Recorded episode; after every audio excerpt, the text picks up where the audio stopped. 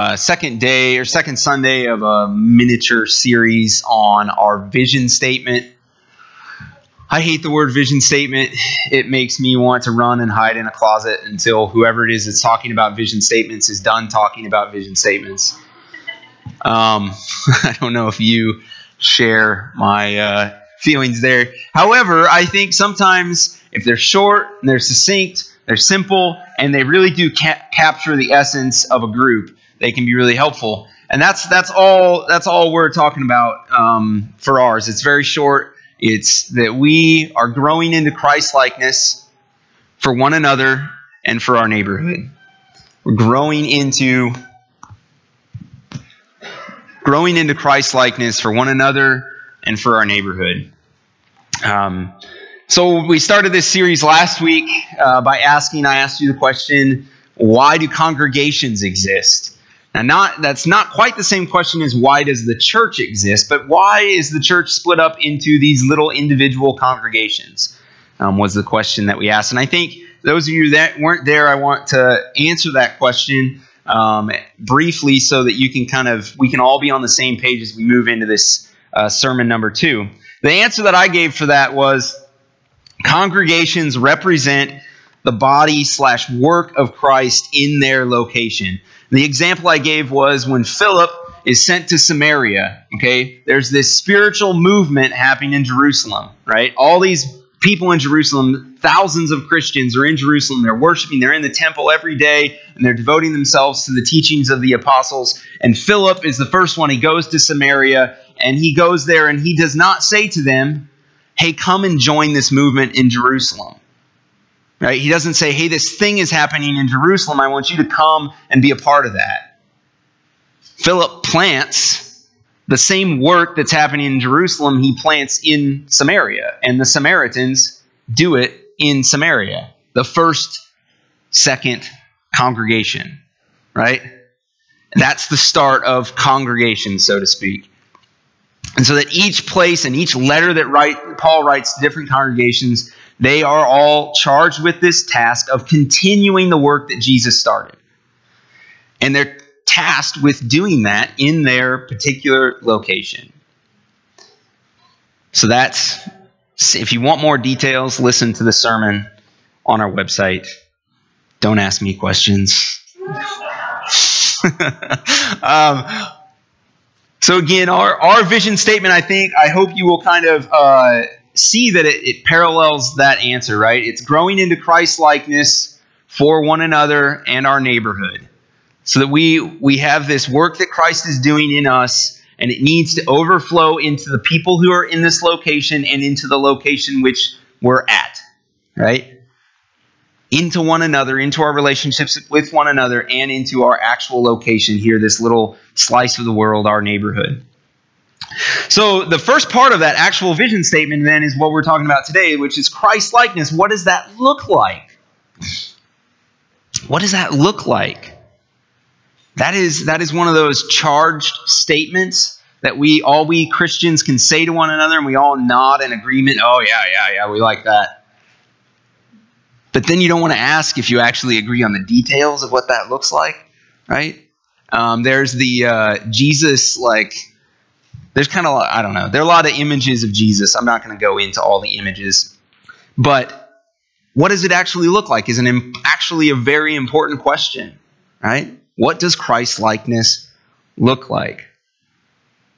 Uh, so I want to I want to think about that today, and by way of starting with Mount St. Helens. Um, Abby and, and I and the boys went up there yesterday um, we have this this list of things that we wanted to do before the summer was over, and uh, one of the things that we didn't get to earlier in the summer was going in, up to Mount St. Helens, and uh, we were we were there, and uh, it reminded me of God's determination when He designed the planet, God's determination to see life flourish on the earth. Right, so we go to this one. There's this one trail there. Uh, it's called the uh, uh, Trail of Two Forests, and sort of on the it makes this loop, and on the inside of the loop is this place where uh, lava flowed through like 2,000 years ago. There was this eruption, and this lava flow flowed right through the forest. And then the outside of the loop is kind of forest that was untouched by that. And you would think, right, that where this lava tube had, had flowed through, that maybe there wouldn't be much growing there. Um, you, when you'd be wrong. right? Because you look down and, and the lava, when it dries, it has all these little holes in the lava. So when the lava first comes through, it destroys everything in its path. Then it cools off, and it, it has all these little pockets. It's very, very, very porous. So the first thing that starts to grow in a northwest forest where there's all sorts of porous material is moss, right? It is covered in moss. The moss can't grow very thick like it can in other places, but it can grow, so it's it's really thin. But then even more amazingly, there are these little pine trees. The pine trees can't get very big growing on top of lava, but in fact, you can get 25 foot tall pine trees growing on this lava rock. And uh, actually, most of the time that I was in uh, Mount St. Helens, I couldn't see. I couldn't see the mountain. I kind of we left, and I was like, "That was an amazing, wonderful day." But I don't really feel like I visited Mount St. Helens because I didn't see it. But for like five minutes, I think we stopped on one spot in the road where we could see it really well. And uh, and part of that is is because the forest is so lush there.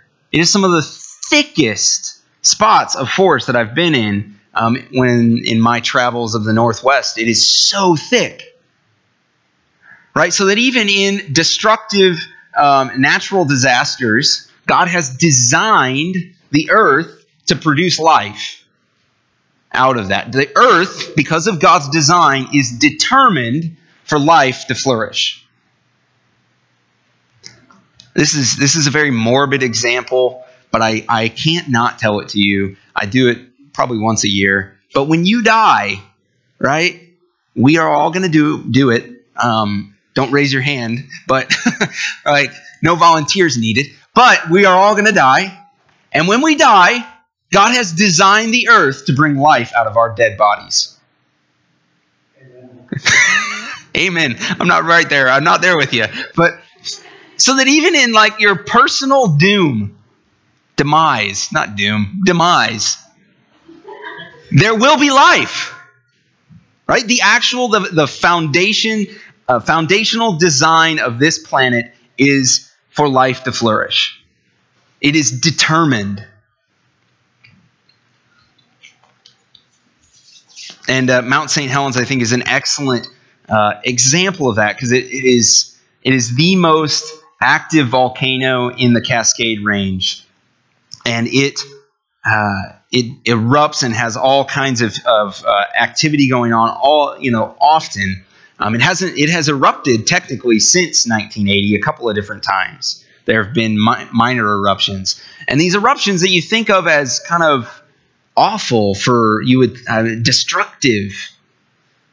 But in this space, it provides um, a spot for God's design for life to work itself out. Now, I think God is equally determined, equally relentless, and has designed life for another purpose. The spiritual life is determined for us to be made into Christ likeness. Right? That the way that God designed us, the way that God designed um, his relationship with us, is that anything, any spot, any circumstance, any relationship, when put in the hands of God, can reap Christlikeness in our life. God is relentlessly determined to see us become more like Jesus so that when we when we put our trust in Jesus for the first time, right? The the kind of the goal of that, God's goal, God's design is uh, to to live with us forever, right? Salvation now and for all time, beyond time, eternal life. But from that moment forward, our relationship with Him has this really singular purpose, goal, aim to make us more like Jesus. And he is relentlessly focused on that and has designed He has woven his determination into the design of his relationship with us. That is his ongoing, unending, determined work in our lives. Um, I actually uh, translated this pa- passage uh, uh, last week. Um, I think it was last week. I don't know. Uh, since I've been back from sabbatical, my uh, my sense of time is really off. Um, the uh, but I translated this passage, and I thought I'd share my own, my translation with you for verse 18. And the only reason I translate uh, is because I, I have a lot of fun and I learn something in the process of doing it. I don't I don't think I'm a better translator than these scholarly committees um, that that put them together. Although sometimes I prefer mine, but you know it's not going to be anyway. Um, uh, the now I need to go translate something on humility. Um, the verse 18 though, Second Corinthians chapter 3 verse 18. This is the way I translated it. Now we all, having had the veil removed from our faces. Okay, so so Paul's been talking about how the Israelites can't see that Jesus is the promise, that he is the Son of God, that Jesus is Lord. They, they can't see it, and they they have this veil over their faces when they look at God. There's this separation, and he doesn't really go into very detail of what that is or why that is exactly, except that it's there. There's this veil. But now he's talking about people who are in Christ, people who have this relationship with God through Jesus. And he talks about how this veil has been removed our, from our faces so that we look upon the glory of the Lord as if it was our own reflection. Right? There's this sense that we're looking in the mirror, and in the mirror we see the glory of the Lord. Rather than seeing ourselves. And that image in the mirror is his aim for us. Always transforming us from one degree of glory to the next. So that he doesn't, that passage doesn't say, have been transformed or will be transformed, but it says, are being transformed. In other words, it's ongoing, it's something that happens continuously.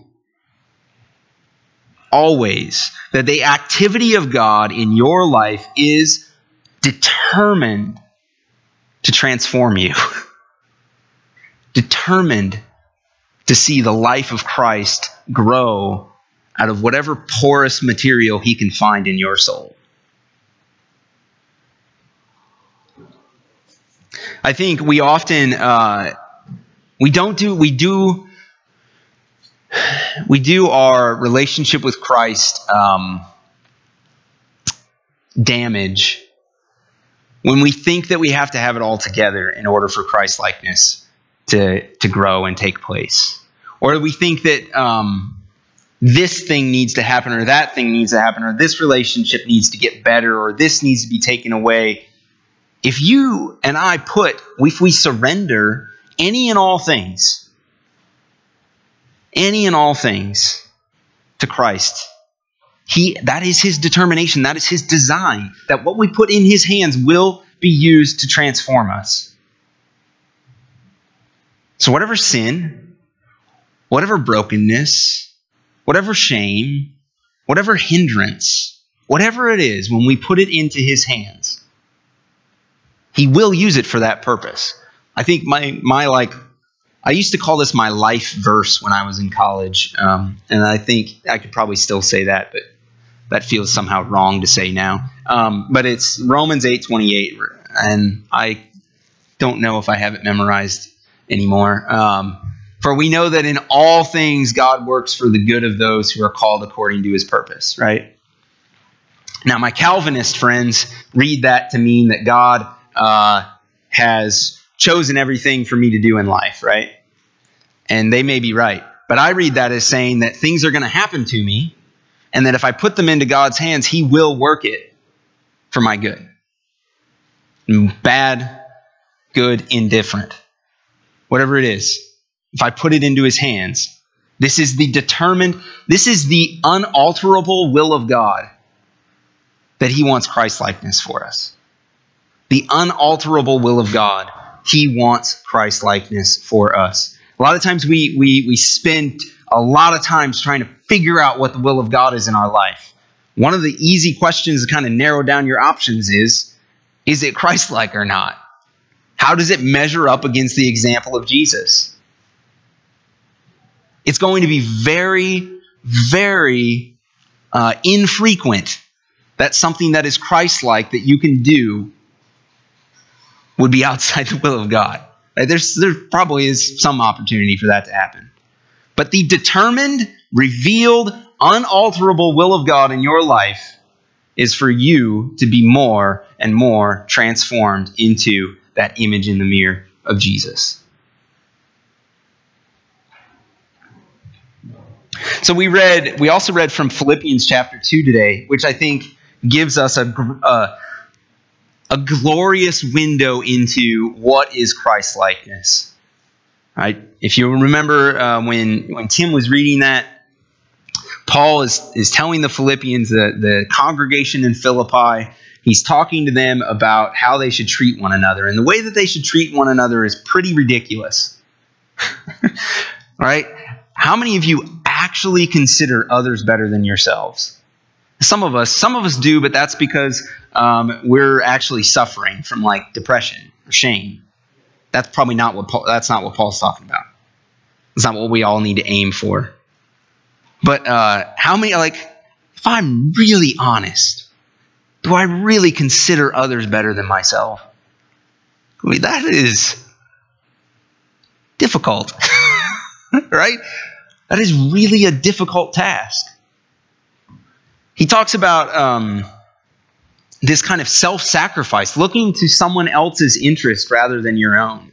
Do nothing out of selfish ambition or vain conceit. So, Paul is beginning to sketch this picture of what Christlikeness looks like.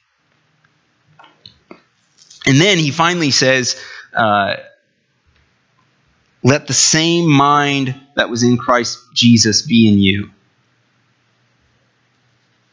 the whole the mind of Christ be your mind. Right? It's just a, another metaphor for that image in the mirror of God transforming us into that image of Christ. That we would be more like Him. And then it talks about, uh, then it goes into kind of the, the song, right? There's this kind of like hymn about who Jesus was and his death, and his, his descent from heaven, his giving up of his uh, um, uh, his equality with God. His, he gave that up so that he could be human and become like us and, um, and die for us. And that then, then God would lift him up. And that all of creation would confess that Christ Jesus is Lord. That part we don't have to attain. right? Oh, come on. Um, the whole like anyway i'm not going to explain the joke. If you have to explain it what's the point? Um what is but okay but what is christ likeness and I, I was thinking as i was thinking about philippians 2 and and knowing that that i was going to kind of throw that at you today i was reflecting on how those first five verses sound to me like the sermon on the mount a little bit all right? So matthew's chapter 5 through 8 and then it's it's in luke it's kind of dispersed between several chapters, kind of in the middle of the book. And uh, what you what you find is all sorts of instruction like this, right? Instruction like, um, okay, so Paul says, "Do nothing out of selfish ambition or vain conceit." And Jesus says things like, "You've heard it said." Uh, an eye for an eye and a tooth for a tooth. But I tell you, if someone strikes you on your right cheek, turn to them your left also. Or if a Roman soldier asks you to go one mile, I say go another mile, which people would have hated to hear that. Because uh, the Romans had that, there was this law where the Romans could ask anybody, any Jew, to carry their stuff for a mile. They weren't allowed to ask you to carry it any further than a mile, but uh, they they had that right to. And and Jesus comes along and says, "Hey, you know what? Let's make it two. That's government overreach, Jesus." Um,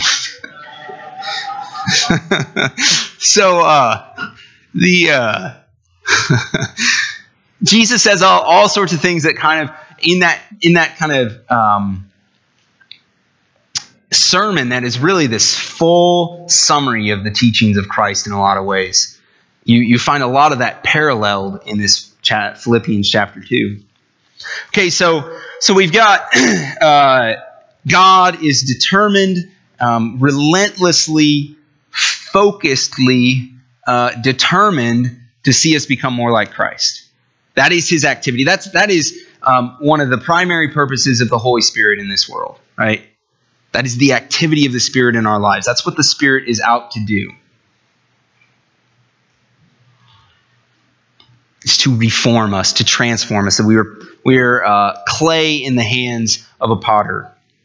So we've got that idea that this is revealed. This is uh, sure we can count on this. That if if whatever we're facing, if we put that into the hands of God, God will work it out towards making us more like Christ. And then we, we can begin to sketch a vision of what sort of things that would look like. What what is who is Jesus? Who was Jesus? What can we learn about him? What can we take in his life and, and apply to our life? What sort of principles can we look for? Um, and I think that is a lifelong process of learning. But one of the things that I want to I want to talk about is um, how do we make that happen? Right? So, okay, okay, God wants this. Here's what it looks like. Now what do I do? What do what do I how do I participate in that? Um, I was we were driving home yesterday from from St. Helens and we're listening to the radio and uh, you know Carrie Underwood song came on the on the radio about Jesus take the wheel and uh, and and I said to Abby, okay, let's try this out. you know, as I was driving, let's see. Uh, uh, uh, if if you take that literally, right? If you get rid of the metaphor, that's a bad idea. Right? Jesus is not in the business of driving cars, right? Now, I'm not saying that there can't be some kind of miracle where Jesus would in, intervene in a person's life and, and move the car. I think that's perfectly possible. As Lord of creation, that's his prerogative. But time I get in my car, maybe I'll just try it. Maybe I'll just say, okay, Jesus, you drive this time. Just see if my car moves. No, that's not a good idea.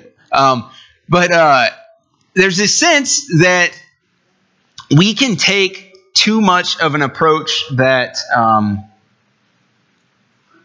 that because God is so determined, then then God's just going to do that, and I don't have to drive my car, my spiritual car, right? In your spiritual relationship, I think uh, Jesus Jesus gives you the car. Jesus designs the car. Jesus uh, fills the the uh, tires so they have the right air pressure. Jesus is the mechanic of the car, but you still got to get in the car and drive it. Right? In our relationship with God, we we are expected uh, to do some things in this process. We can rely on the fact that God is ready and willing to shape us and to mold us after Christ likeness. We can rely on that, but we have to participate in it. Um, we have to make choices. Right? If you don't have to make choices in life, then I want you, if you don't think you need to make choices in life, I want you to, uh, you can leave Revelation because there's not much about choices. Um, but I think, let's see, from uh, Jude all the way to, uh, let's see, maybe uh, to Acts, just rip that out, right? There's, if you don't have to make choices, this whole bulk right here is very useless to you, right? Because Paul is all the time, do this. I always hear him in the, like a raspy high voice, do this, please, right? We have to make choices. You go out into the world, you have these relationships that are really, really hard. Some of them are really broken. Sometimes you have people who are awful to you. You have to make a choice in those moments.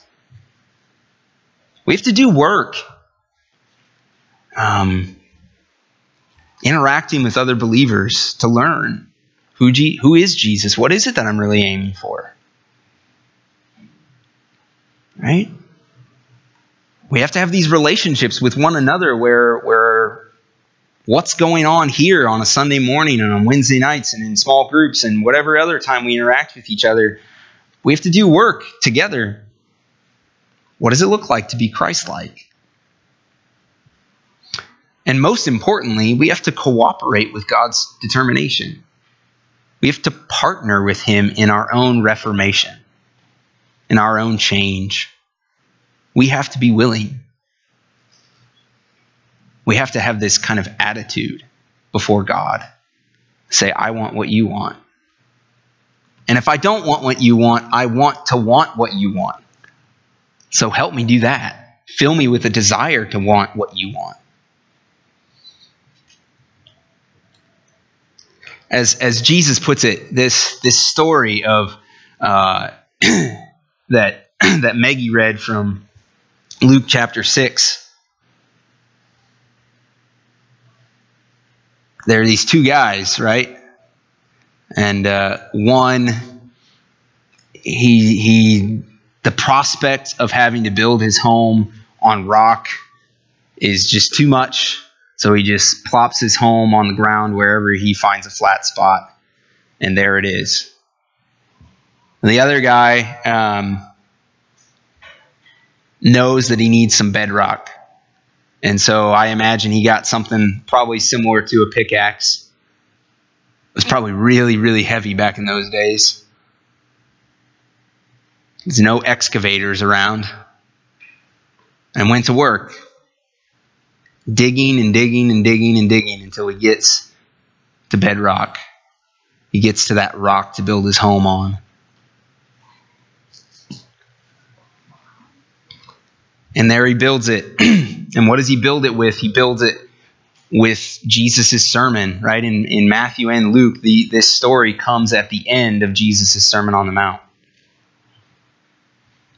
Now, when we, when we take Jesus' instructions and we put them into practice, it's like digging deeply for a firm foundation.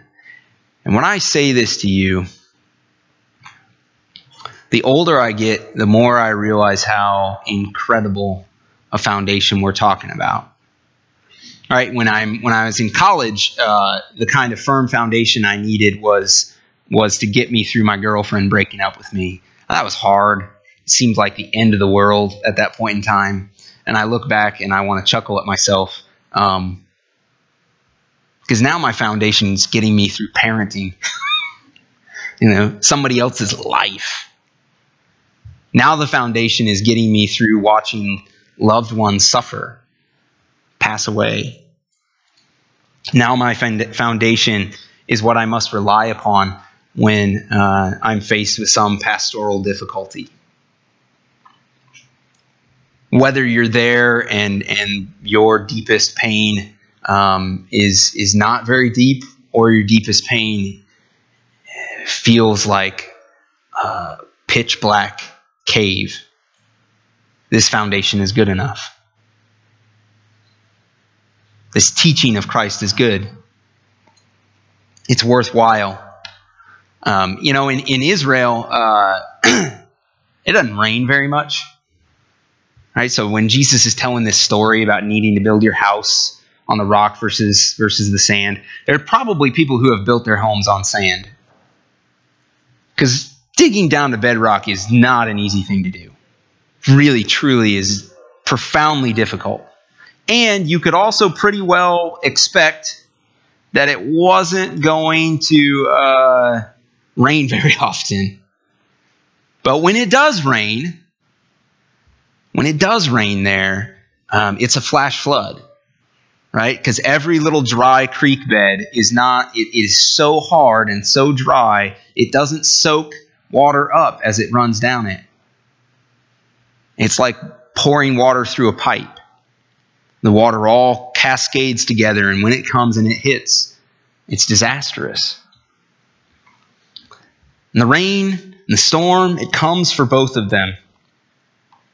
And in the end, it is Christ likeness that saves, the man who dug, the man who made choices, the man who did the work, the man who cooperated with God's calling in his life. I think it's it's easy to um, feel guilty now, right? Like I've just laid that on you, and and it's easy to feel like, oh man, I don't I don't make those choices. Oh man, I don't I don't want to dig down to bedrock in my life. Or oh, that sounds really hard and really awful, and I don't know if I'm up to that task. Or or I'm just not really good at those things. I I can't learn. I don't learn well. I don't interact with people well. I you, whatever list that's roaming through your head Um,